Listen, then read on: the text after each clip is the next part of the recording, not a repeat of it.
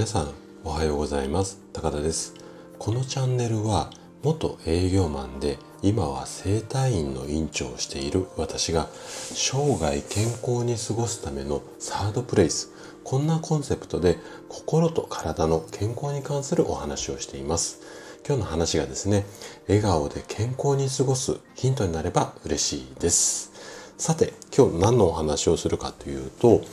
自律神経を整える習慣。その26回目ですね。今日も2つのヒントなんですけどもキーワードは感謝と失敗です。はい。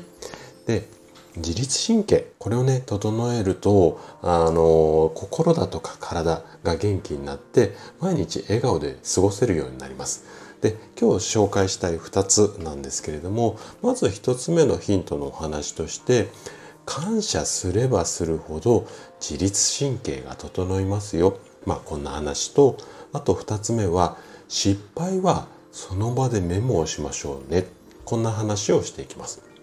で今日もできるだけこう専門用語を使わずに分かりやすく話をするつもりなんですけれどももし疑問質問などありましたらコメントもしくはレターをいただければ嬉しいですじゃあね早速本題の方に入っていきましょうまず1つ目の自律神経を整えるヒントなんですけれども感謝すればするほど自律神経が整います。まあこんな話ですね。でね自律神経を整えたいなってもしあなたが思うんだったらえっとね感謝これをねするようにしてください。なんでかっていうと感謝している時っていうのは気持ちがねとってもこう穏やかになるからなんですね。例えばなんですけども夜寝る前にね今日も一日ありがとうございましたこんな風に感謝をすればゆったりとした気持ちで眠りにつけますでなんでこう感謝すると自律神経が整うのかっていうとまああのさっきお話しした通りこう今日も一日例えば「ありがとうございました」というふうに心の中で唱えてる時この時のあなたの体の状態っていうのはこんな風になってます。うん、どんな状態かっていうとまあ4つほどあるんですけどもまず気持ちはゆったりモードになります。でゆったりモードになることによって呼吸がすごくこう深くなるんですね。でこのゆったりして深く呼吸が深くなることによって交感神経これがねだんだんだんだん下がり始めてきてで最後この休息モードいわゆるこうお休みモードとか睡眠モードって言えばイメージが湧きやすいと思うんですがこのモードに入ってまあスムーズにこう眠りに入れるっていうか昼間の活動モードから休息モードにゆっくりこうゆっくりというかこう綺麗に切り替わる、まあ、こんな状態になるんですよね。でそのまんま眠りにつくわけですから睡眠の質が上がるのは当然ですよね。でぐっすり眠った次の日の朝っていうのは体の状態が良いこれはあなたならこう経験あるのでわかると思うんですよね。なのでこの一つ目のヒントとすると、まあ、感謝をする特にまあ夜寝る前にこういう感謝っていう気持ちとか、まあ、そういうこうモードになっていただいてゆっくりこの自律神経を切り替えていくこんなことが大切になります。はい。じゃあ今度2つ目のヒントになりますね。2つ目は失敗はその場でメモをしましょうね。こんな話なんですけどもあの先日の放送で失敗は上書きしちゃいましょうよこんな話をしました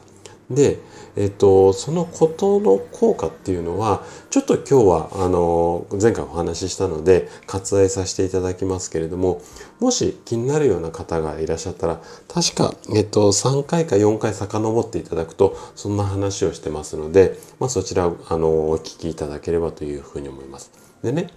この失敗の上書きこの効果をね最大限にこう発揮するため、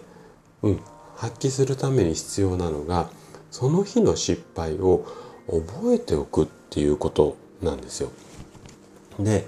えっと、覚えていくことが大切なんですけれどもただね人間っていうのは忘れる動物だったりするんですよ。これはあなたでも経験あると思うんですがでね一日の最後にこの上書きをしようと思ってもなかなか思い出せないもう特に私なんかね最近全然なんか思い出せなくて朝起こった出来事を夜に思い出すっていうのはかなりちょっと大変な作業になったりするのででねこんな私みたいなタイプの方におすすめしたいのがこんな方法なんですよ。どんな方法かっていうとちょっとしたミスっていうのはメモをしておくようにしましょう。ね、こうしておけば一日の振り返りっていうのも楽になります。でしかも思い出せなくてこうイライラするこんなことも防げたりするんですよ。でねであの思い出す楽に思い出していただいてこれを上書きすることで次回以降のこうミスを減らすこういうことができれば自律神経も整いやすくなるのでなのでもう本当にあの紙じゃなくてもスマホのメモ帳とかでもいいですし何か自分でこうメールを送ったりとか LINE を送ったりする、まあ、こんなメモの仕方でもいいのでちょっとメモをしておくとあの上書きがしやすくなるので、まあ、こんな方法なんかももしあれだったらお試しいただければというふうに思います。はいということで今回は感謝と失敗これについてお話をさせていただきました。最後まで聞いていただいたあなたがですね自律神経を整える習慣これをね身につけることで快適な毎日を過ごせるようになります。是非ね今日の2つのヒントがあなたの参考になったら嬉しいですしもしよろしければあの実際試してみていただければというふうに思います。はい。それでは今日も素敵な一日をお過ごしください。最後まで聞いていただきありがとうございました。